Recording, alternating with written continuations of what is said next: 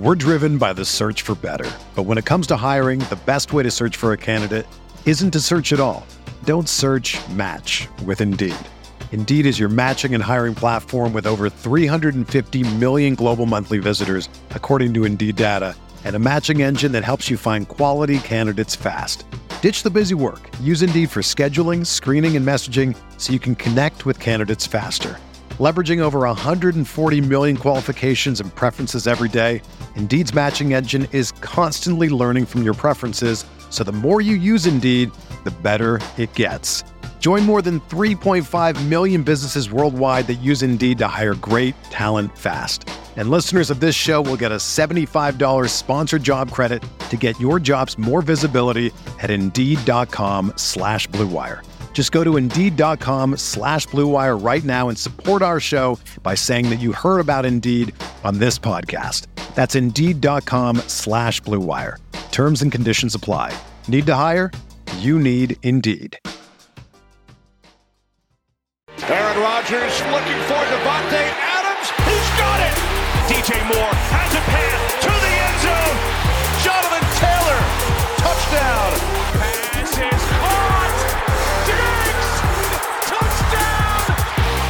Hello, everyone. Welcome back to RotoViz Overtime on RotoViz Radio, brought to you by Blue Wire. My name is Colm Kelly. You can follow me on Twitter at Overtime Ireland. And as always, I am joined by Shawn Siegele, my co host here on the show, also co host of Stealing Bananas. And Shawn, we are here. We are past the Super Bowl. We are into, I guess you could call it the great abyss. There is no football now for quite some time, no meaningful football, I guess, for uh, the best part of seven or so months. So uh, it's going to be a you know, I say the abyss. It's also probably one of the most fun times of the year where we get straight into the NFL draft, then we get into our dynasty stuff, then we get into our draft stuff again. And right before you know it, like there is a lot of time there. But I find sometimes, particularly for dynasty players or best ball players, the offseason can actually be the most fun element of it. But Shawn, Super Bowl is in the books. The LA Rams have have taken home the Vince Lombardi trophy.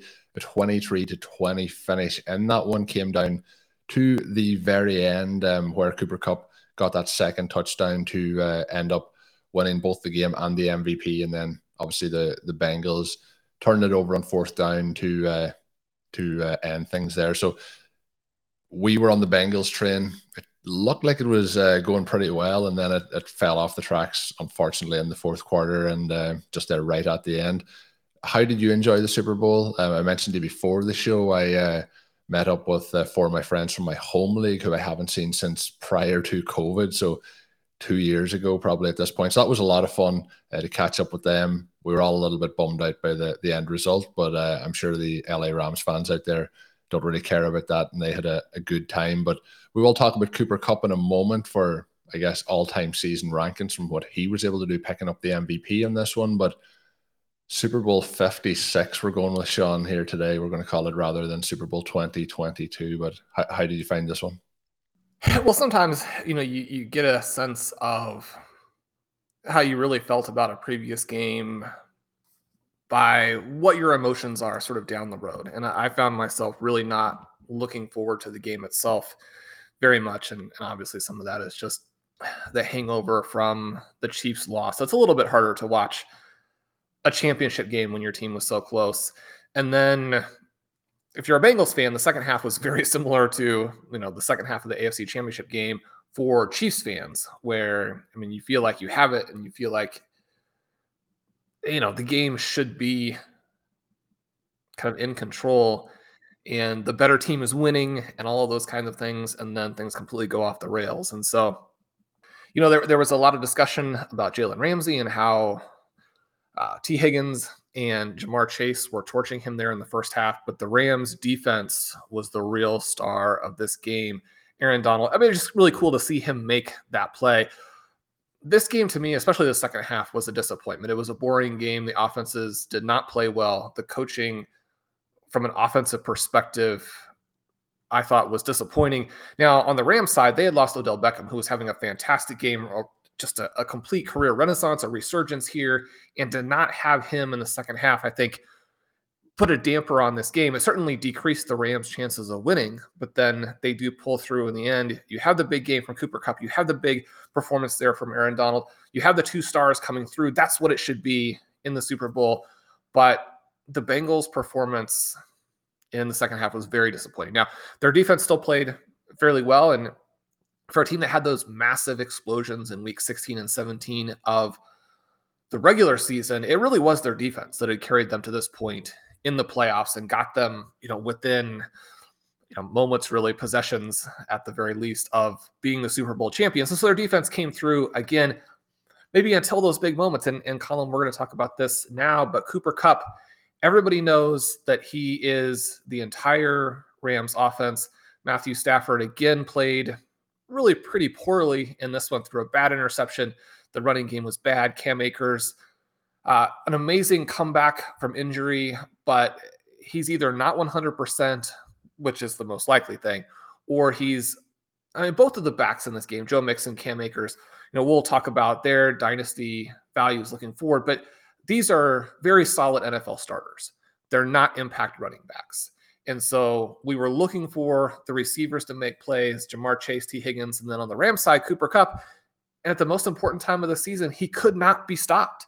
You know, he gets the fourth down carry, he leads them all the way down the field, and then on the final drive, essentially scores two touchdowns because the first one, you know, wiped away on a, a mildly questionable holding call. I mean, it's probably holding, but I don't know. I would question a call that makes no difference there at that point. And again, I'm rooting for the Bengals, so the fact that I think that that holding call probably shouldn't have happened, you know, my bias is in the other direction. I, I just like to see the the plays decided not on offensive holding penalties that don't determine what happened in the game. Now, the defensive linemen are like, we're getting the hell all the time. The very least you could call it when it's right there, you know, in front of God and the world and the official. And so they did call it.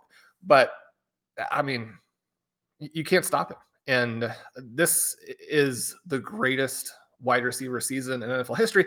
And I guess, and, and you and I are kind of on opposite sides of this, and we debated it before on the show, but I guess that's one of the reasons why I have a little bit of an issue with the MVP being sort of a regular season award and a regular season title because it just feels weird in the aftermath of some of these seasons when the best player in the NFL also has the best playoffs in the NFL and they don't win the MVP. It just, you know, and again, awards don't really matter. Cooper Kupp, as you mentioned, the Super Bowl MVP, he's going to go down as having the greatest wide receiver season of all time. People know what he did, but when people are looking back 20 years from now, and one of the things I was doing here was looking back to see you know, what were some other similar wide receiver seasons where the receiver had this type of regular season and then went on to absolutely dominate the playoffs? And so, you know, not surprisingly, going back and, and trying to find out which ones of Jerry Rice's seasons, which, you know, you've got a decade's worth of, you know, MVP caliber types of performances from him, which ones of those matched up with something extraordinary in the postseason and, you know, trying to make all of that stuff fit. And remember, well, you know people who are three or four years old now or people who you know are born in 2025 and in 2040 are huge fantasy fans people who are fantasy writers in 2045 you know they're going to look back at the season and you know see aaron rodgers as the mvp and it's just going to be very weird right? It's going to give you a complete on this season than what actually happened. And so that part of it still really bothers me, even though, you know, I didn't have a single share of Cooper Kupp this season. Thankfully, the year went very well despite that. But, you know, I wasn't necessarily rooting Rodgers. I wasn't necessarily rooting for Cooper Kupp. You know, I would have been, you know, more on board with Holmes or Josh Allen being the guys there winning the MVP or at least being in the mix for that. If it's like the most valuable quarterback, you know, that that part is weird. If we're to be the most valuable quarterback, why label it as most valuable player. But so that part of it still bothers me. But the main thing here is just Cooper Kupp. It's not in any way a unique take, but I just it, it's really hard to fathom what he did when you consider that again the defenses they faced were good. Everybody knew what was coming, and he still led them to victory at the most important times. Yeah, and throughout the season, that happened time and time again. We mentioned it even against the you know the Buccaneers, the 49ers, throughout the entire NFL season. It wasn't just a case of in the Super Bowl, but you think of that final drive to get the touchdown. There is the fourth down rushing attempt. There is the the touchdown. Obviously, there's a couple of big plays in that drive, and that's pretty much all they had. And he finishes with eight for 92 and two touchdowns in the Super Bowl, which kind of felt like you know a natural conclusion. And him winning the MVP. I know there was a lot of talk over should it have been Aaron Donald, and even when we were watching the Super Bowl, me and my buddies, uh, they were kind of pushing that it should have been Donald, but did feel right that kind of because of how the season played out and Rodgers getting the MVP that you know was fitting that that went the way of Cooper Kupp. But I, I, do agree with you on the merits of the MVP award. I think the the way the MVP award plays out each and every season, it's basically a quarterback award. The offensive player of the year usually then is tailored to the the second best kind of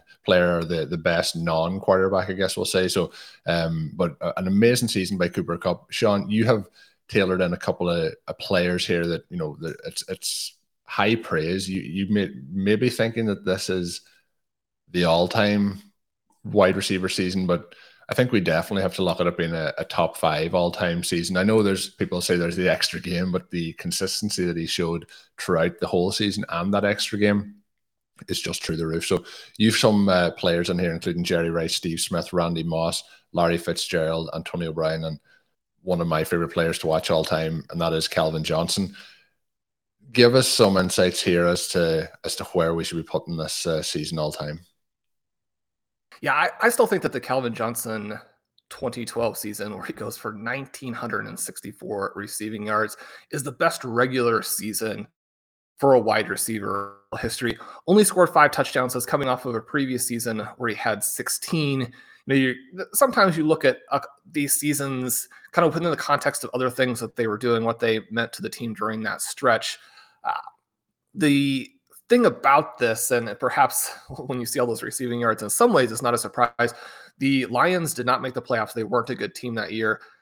They had plenty of, I, I wouldn't say exactly garbage time, since when you have Calvin Johnson, you're going to attack with him right from the opening whistle. But, you know, there are going to be plenty of end of game scenarios where they're still pushing to get points and and still passing and Calvin Johnson you know gets those yards it can't go down as the best overall season I don't think because you know there wasn't that playoff component so I was kind of going back and looking through and there were a handful of seasons where some players maybe got close and or would have been there if not for some weird things that happened I mentioned before the obvious person here in terms of the greatest wide receiver ever. You know, you go back through and everybody considers Jerry Rice to be the GOAT.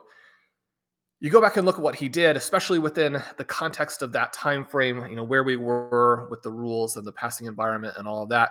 And it's really pretty extraordinary, some of these seasons. In 1988, he's coming off of a 1987 season in which he finished second in the MVP voting. So we kind of look back to that. Then he has six postseason touchdowns and 200 plus yards in the Super Bowl, right? So that one would be in the mix. 1989, he finishes second in the Offensive Player of the Year balloting that you mentioned. And he has five postseason touchdowns, including three in the Super Bowl. And then in 1994, he finishes third in the MVP voting and then has three touchdowns in the Super Bowl. So those seasons, I think, would be the ones that are the most comparable, especially 1989, 1994, to what Cooper Kupp has done here. Now, one of the things is that those 49ers wins in 1989, 1994, blowout victories, they didn't necessarily need him. It was more, you know, they're piling on there in the Super Bowl. So then we look at some guys who are maybe slightly more contemporary players who did it since the clock turned to the 2000s. And we see this amazing season from Steve Smith, where he had almost 1,600 yards, 13 touchdowns in the regular season. Then he has a 200 yard, two touchdown game in the playoffs, but he is shut down in an NFC championship game loss to Seattle. A couple years later, you have that 2007 season, the 18 and 1 finish for the Patriots. And Randy Moss was on the brink of doing what Cooper Kupp did, right? He has the 23 regular season touchdowns, but he only has 94 yards total in the postseason. Now, he does go 5, 62, and 1 in the Super Bowl, but didn't make the necessary plays to get the Patriots to their perfect season. And so I think that one is going to finish just a little bit short. Then you have Larry Fitzgerald, right? In 2008, you don't necessarily think of him as being quite at the Jerry Rice level because he wasn't, but he did have some seasons in there that were very impressive. And he did put one together with also this amazing postseason run. He had 1,431 yards during the regular season, 12 touchdowns, and then he comes out with four consecutive 100 yard games and seven touchdowns in the postseason. Unfortunately, there, Cardinals are beaten at the end and do not get that victory with the Ben Roethlisberger touchdown pass to Santonio Holmes in the corner of the end zone. That one a heartbreaker for us. Arizona fans, not quite the same level of overall season and not the win in the Super Bowl that Cooper Kupp gets there. And then the most recent one that would have been in the mix, you have Antonio Brown in 2015, an 1,862 yard regular season. And we have peak Antonio Brown, 10 touchdowns. He has a 100 yard game in the first round of the playoffs against the Cincinnati Bengals. But, and one of the things that's great about the Cincinnati team is they have left these days behind. He suffers the cheap shot in that game that knocks him out for the next week. And when you consider the brutality of that hit and some of the things that have transpired more recently, Antonio Brown's career, the sad things that have happened, and sort of what we know with the research on head injuries, you wonder if that was a hit that not only changed kind of his trajectory, but changed his life. And so, you know, when we think about the hit later from Juju Smith Schuster, obviously also inappropriate, but just, you know, how angry I think the Steelers fans, Antonio Brown, all of them have to be at Vontaze Burfict and just the dirty plays that thankfully the NFL is addressing. I know that we, you know, you still have fans out there that are frustrated that the game isn't as physical, isn't as violent, but that a play that that changed NFL history and changed it in a bad way, and you know was sort of the epitome of dirty play. It, it's great that we have moved on from that time period, but Antonio Brown, back before the unfortunate things that have transpired over the last two or three seasons, you know, really up there with Jerry Rice and Cooper Kupp and Randy Moss and Calvin Johnson as you know that group of the greatest wide receivers in NFL history. And even with what's happened more recently, I mean, he'll always have that 1800 yard season. He'll always be one of the greatest players of all time. Yeah, I agree. And I think sometimes, especially um, with how we react to things with social media and kind of the 24 hour news cycle now, sometimes those things can be forgot about very, very quick. But I think in the long term, people will still look back at Antonio Brown's run over that kind of four or five year stretch with the Pittsburgh Steelers and how good it was.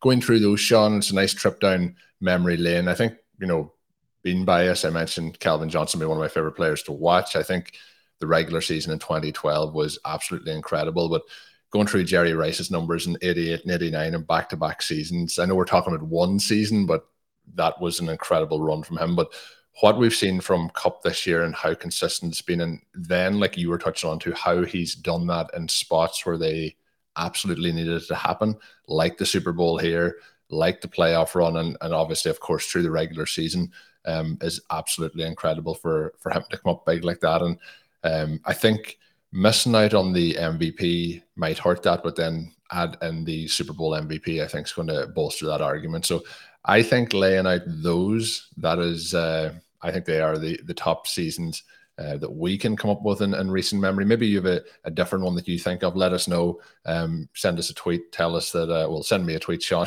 Shawn probably won't see that, but send it and I can feed it back to Shawn. But see who the best wide receiver season in NFL history belongs to. Is it one of those guys? Is there somebody we missed? Let us know. We'll be happy maybe to to add to our discussion in some upcoming shows. Hey, this is Dave Caban from the RotoViz flagship podcast. I wanted to let you know that the podcast you are listening to right now is sponsored by BetterHelp.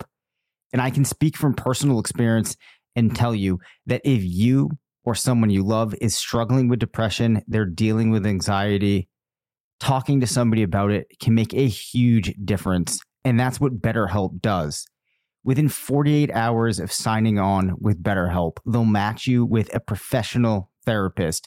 These therapists have a broad range of expertise that might not be available where you live. This is a worldwide service that's easy to use, allows you to get matched with a therapist that you can communicate with. You can send messages, get thoughtful responses. You can even schedule weekly video or phone sessions. You can talk through anything that you need. And BetterHelp is committed to facilitating therapeutic matches that can give you all of the benefits of traditional offline therapy. They want you to start living a happier life today. And I believe that talk therapy is one of the ways that you can do that. Visit their website, www.betterhelp.com forward slash reviews to hear and read some of their testimonials. Again, you're going to want to visit BetterHelp, Better H E L P, and join the over 2 million people who have taken charge of their mental health with the help of an experienced professional. And we have a special offer for RotoViz listeners. Get 10% off your first month at betterhelp.com forward slash RotoViz. Can't recommend how important and how helpful talk therapy can be. So please check it out. We're driven by the search for better. But when it comes to hiring, the best way to search for a candidate isn't to search at all. Don't search match with Indeed. Indeed is your matching and hiring platform with over 350 million global monthly visitors, according to Indeed data, and a matching engine that helps you find quality candidates fast. Ditch the busy work. Use Indeed for scheduling, screening, and messaging so you can connect with candidates faster. Leveraging over 140 million qualifications and preferences every day, Indeed's matching engine is constantly learning from your preferences, so the more you use Indeed, the better it gets.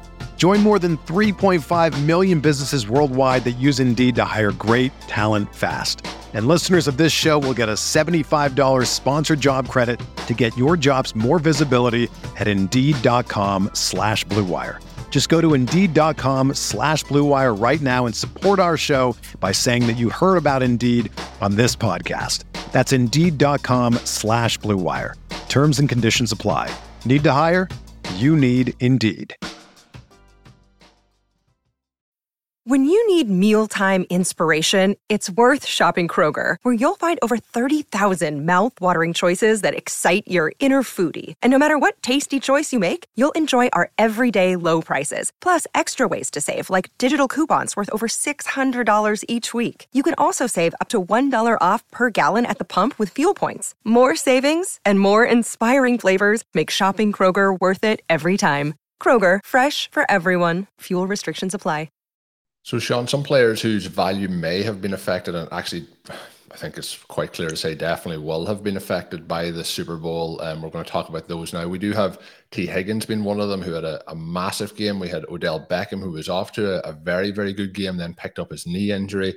Then we're going to talk about Cam Akers as well to see how value is affected. Uh, so, it's interesting. We'll start off with Higgins. I think Akers is probably going to be the most interesting to talk about. But when we look at Tee Higgins and know what he's done over the course of his first season and second season in the NFL. And then we get to the playoff stretch that he has had. You know, there's been times where it's been quiet in year two. Year one was a, a, a huge success, but I think we have to say year two has been a, a, huge success as well. We look at the Super Bowl, four for 102 touchdowns. I know people are questioning the second touchdown, the 75 yard one, whether that was, you know, face mask probably was, but it was was pretty quick when it happened. So I can see why it didn't happen or wasn't given. But a massive game from from Tee Higgins and um, his season again. I think if we didn't have Ja'Marr Chase in this team, people would be ranting and raving about Tee Higgins. I know Sam Wallace uh, is one of the biggest Tee Higgins supporters uh, out there on, on the social media side of things. But um, what are you looking at as Higgins? I know me and you were very high on him uh, last year and then coming into this season if anything, after this season, I think we still have to be at an equal point or, or potentially higher on, on what he has achieved this year. And then obviously Burrow being 100% healthy back from his injury, we should see them probably strengthen that offensive line in the Super Bowl or in the draft, sorry, and, and true free agency.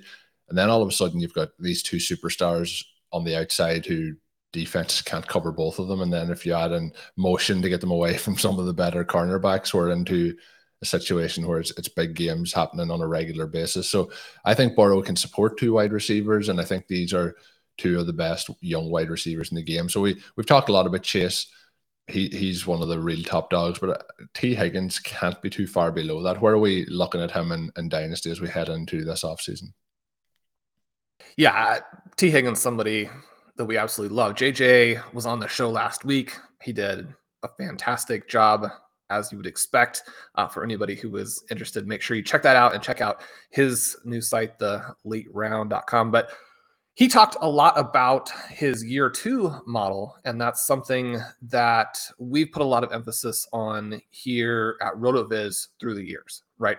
And so it's not just looking at the rookie season, it's not just looking at the prospect profile, but you look at these two things within the context of each other, and you have receivers who are going to beat their ADP, receivers who are perfectly positioned to make this big jump.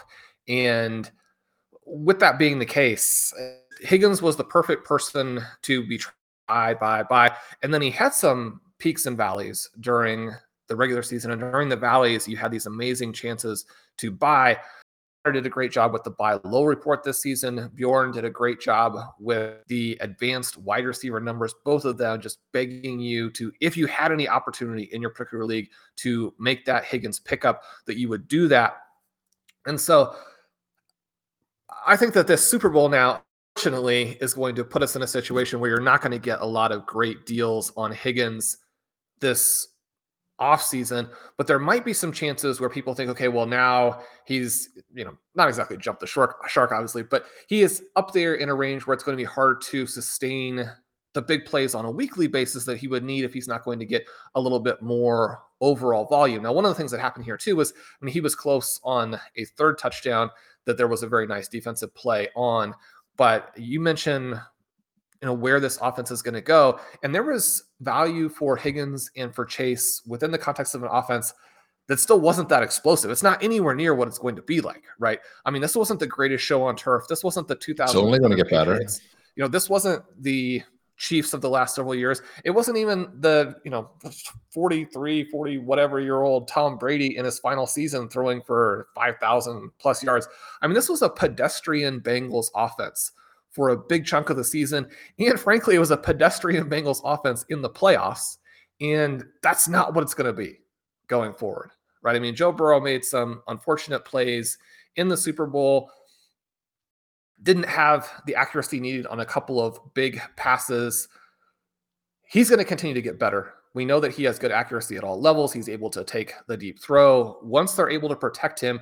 And frankly, I think that the offensive scheme is going to get better too. There were some things from a coaching perspective that this Bengals team didn't do quite well enough, but they just have way too much talent for this not to be one of those teams that is a real juggernaut in the future. You know, we're not going to see a ton of Joe Mixon you know, running into the line and falling down in the future like we were treated to in 2021, right? I mean, this is going to be one of the all-time great offenses, and there's going to be plenty of value there for guys. So, you know, I've had Hig in the first round or one to turn in superflex, not not in regular formats, but in superflex now for a while. Again, you mentioned how we're still above the market on him, and I think that we are, and I think justifiably so. Right? He's too young, too big, and in too good of a situation there as not really the co number ones. I mean, that's how Ja'Marr Chase is. I mean, he's the very clear, not just B, but the number two, right? And yet, the amount of fantasy points that he has in his future is very exciting. Yeah, and I think uh, I did see I mentioned Sam I a minute ago, Sam Wallace. If you're not following him on Twitter, make sure you are. But uh, he he likes to tweet out from time to time. If you're, you know, there's no way you can pretty much be too high on Tee Higgins. You're still too low on him. So I think uh, he fits in with that category. I would definitely be. I'm going to say I'd be trying to acquire him. It's going to be very very hard. I think that window.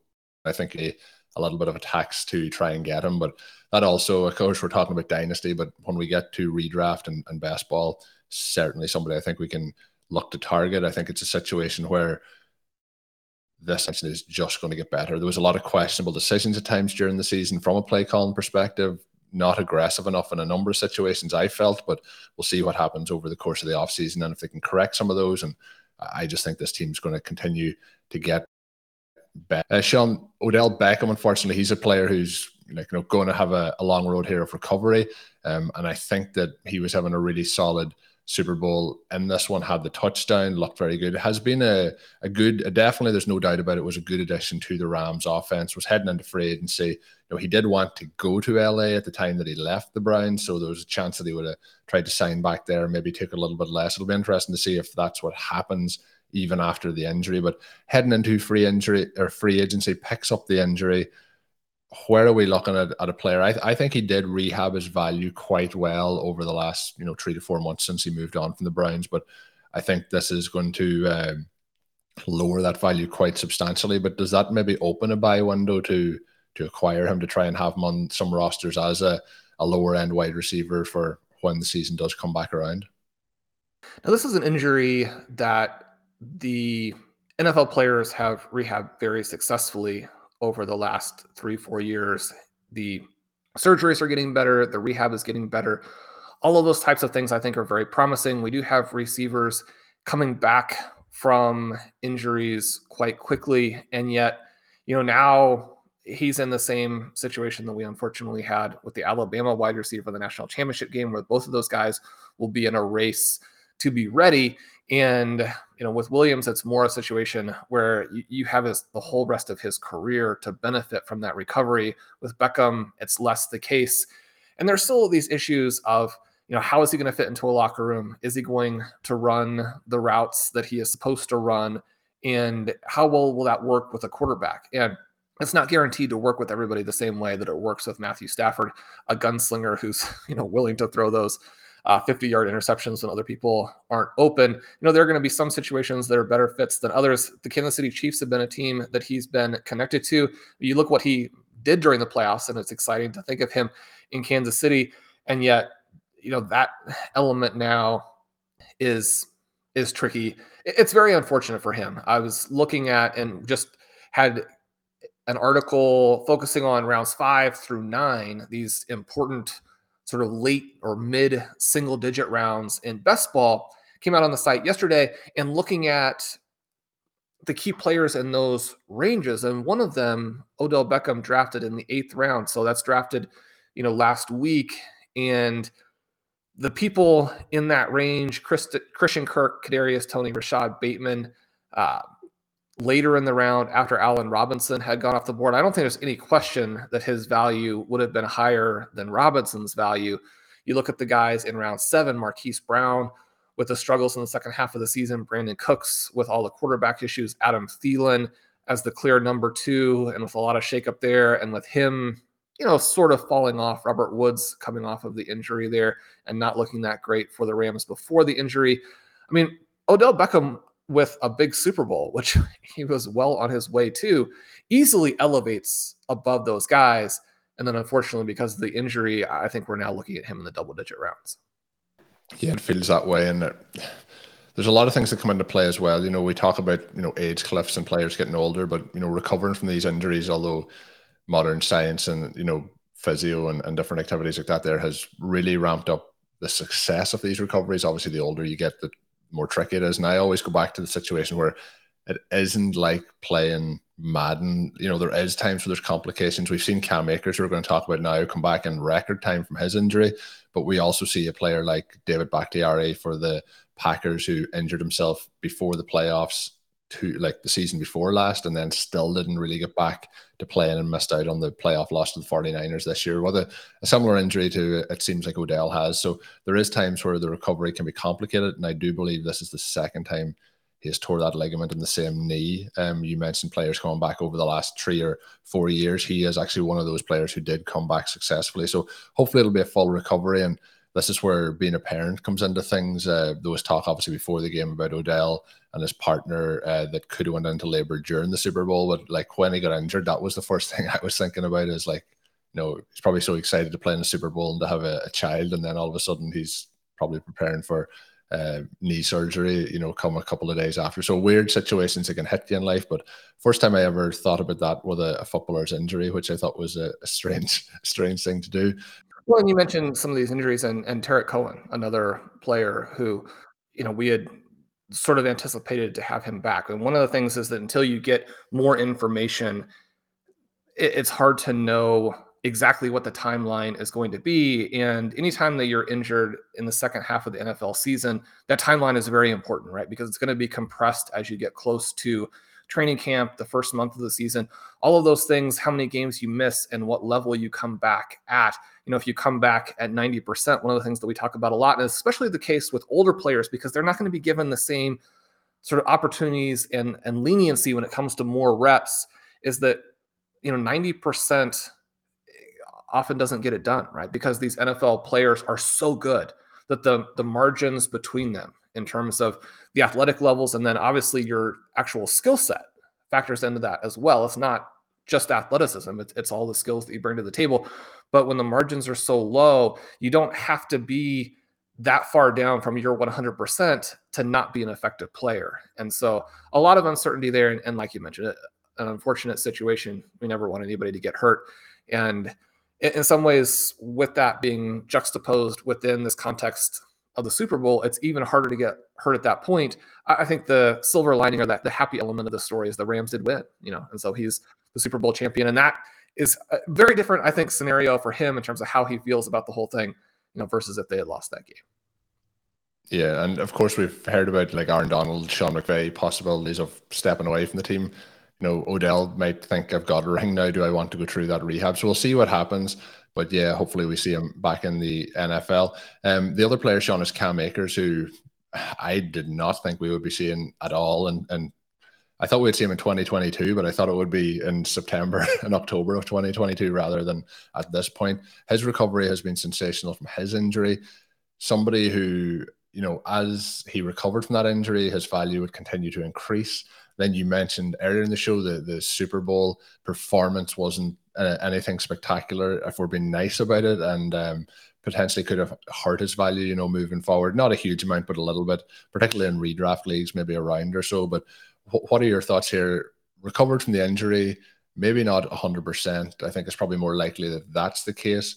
But are we concerned about that as we move forward? Maybe it is a case that there is a little bit of, you know, explosion missing. But again, we're pretty much saying, like I said there, if he was still ruled out at this point and we were thinking we would get him back in August for training camp, we probably would be pretty, you know, positive about that come August time. So we have him back already. He's going to have time now to continue his uh, recovery and, and, get back to 100%. So sometimes these get looked at that he played in the Super Bowl and didn't play great, and that's going to hurt his value. But I think him being back should still be a positive on his, his overall value here. It should. It takes a little bit of that uncertainty away if he can get back at all and if he's going to be anywhere close to the same level. Uh, Dr. Budoff has written some excellent injury related articles for the site over the last several years. And one of the ones that I paid quite a bit of attention to was the Achilles injury article looking at Marlon Mack. And one of his points there is that even after these guys get back to, you know, what we tend to consider 100% in terms of being able to go out there and play and maybe being you know, pain free or if not pain free, you know, having the mobility, having a lot of the athleticism back, but there's still like another six month time period before they're actually their true selves from an athletic standpoint and an explosion standpoint, and that you're not going to get the same production in that window between when they're back and when they're actually 100% healthy and, and what they were previously. And so you know, the fact that Akers was able to be back on the field so swiftly is good news. And then you have this time period now where he can get that explosion back. And so you have to feel very positive about what the 2022 season potentially offers. The flip side of that is just that, you know, Henderson was back in the Super Bowl, you know, looked like the better player. His long reception, one of the key plays in the game. And from a fantasy perspective, we are reminded that the Rams have one of the NFL's elite backups. Now, one of the things that they have demonstrated is that during time periods where they actually have someone healthy that they really like, they're willing to really ride that player. But we didn't see that in the playoffs because they didn't have that. And if you have any questions about what the health of some of these guys is going to be, and if you look at Akers, you look at Henderson, and there is at least the potential here, I think, and, and probably the strong potential that both of these guys are going to benefit from not having 100% of the touches. And so, from a fantasy perspective, that's both good and bad. I mean, if you're going to get some value for the backup, that's obviously good for him. But for the starter, you're thinking, okay, well, he's going to be more explosive if he's not as worn down. He's going to have a little bit of less injury risk if number one, he's not having as many total carries, and number two, not having as many touches when he's extremely tired. You know, that could be a positive. But when we're looking at both floor and ceiling, the touches do matter, right? I mean, from a especially from a redraft perspective, from a one season perspective, when you select a running back early, you're basically in the situation where you're hoping for this sort of unlikely dream scenario where the back actually is kind of ridden into the ground but makes it through that year successfully. So you're not looking to the future. You're not you're not saying okay well you know how, how can this guy have three four five good seasons, you're saying, how can we get the expected point numbers into the 20s? How could we get a double digit EP or say a 12 rushing EP, eight receiving EP, and then outperform that by two or three and then you're at a 22 23 24 per game pace for from a scoring perspective and that justifies the picks if you don't have that then basically what you've done is select a good player at a price that doesn't really work for fantasy. And so, you know, I'm looking at some of these early drafts and looking at, again the draft that Blair and I did. He comes off at the 203, which is just following a three pick stretch that Dalvin Cook, Alvin Kamara, and Joe Mixon went off the board. And, you know, you could look at those guys and, and think, okay, well, that's a decent value because Cook and Kamara both face both on the field and potentially off the field concerns that could hurt their value. Mixon is basically a guy that you're hoping that his offense carries him to a workload that has enough value there. I mean, Mixon is sort of your prototypical high floor kind of back if he stays healthy. But if you look at the guys drafted immediately after him, D'Andre Swift, you know, probably healthier, more explosive, more talented, going to catch more passes. So maybe there would be more upside there. Javonte Williams, somebody who is going to rise into the first round. Then you look at the the late second round, you have Nick Chubb, Saquon Barkley, Antonio Gibson. Probably all of those guys are in better circumstances than Akers, or at least Chubb and Gibson are. And then Barkley, more of a wild card, where he has a much lower floor simply because the Giants have been so bad and because his injury situation still really up in the air because we don't even know really if he's successfully come back from the pre ankle injury stuff because the ankle injury then kind of covers up all of the rest of the situation. And so Barkley, high ceiling, high floor, but very interesting as potential league winner. Some of these other guys, I think you have a similar amount or more talent when you look at Nick Chubb and probably fewer question marks. And so, you know, I think that his value is going to be tricky, and it's especially going to be tricky after we've seen what's happened in the playoffs, even if the playoffs to an extent are going to be misleading.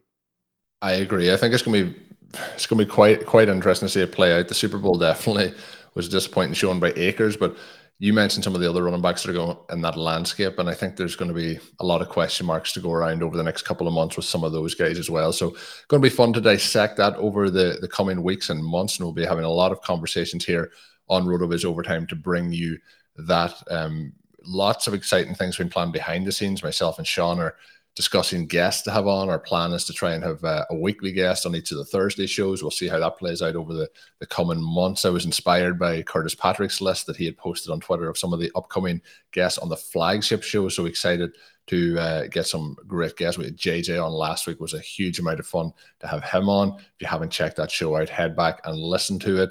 A lot of fun on today's show with Shawn talking through some of those values of uh, kind of players affected by the Super Bowl, and of course, looking at some of the best seasons of all time at wide receiver versus Cooper Kupp.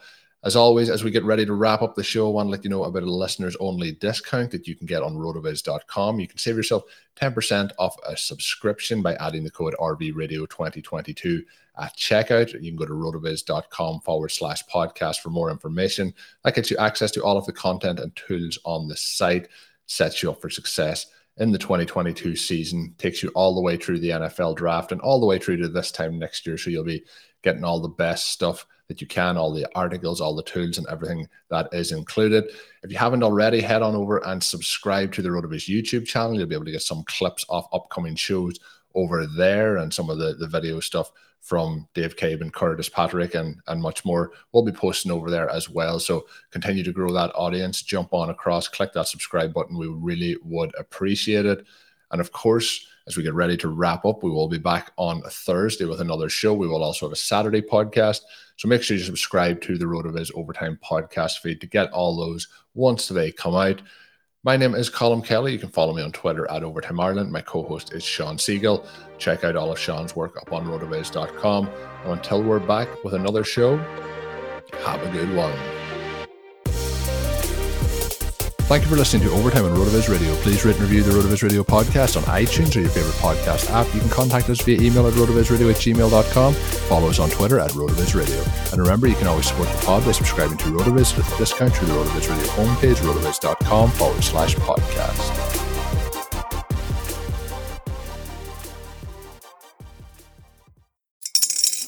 Spring is in the air at Littleton Coin Company, and we want to help you brighten your collection. Visit us at littletoncoin.com all month long to enjoy 15% off your purchase. With a wide selection of coins, paper money, supplies, and more, Littleton Coin Company has something for every collector's taste. Use promo code SPRING at littletoncoin.com for 15% off your purchase all month long. Restrictions apply. Littleton Coin Company. Serving collectors since 1945.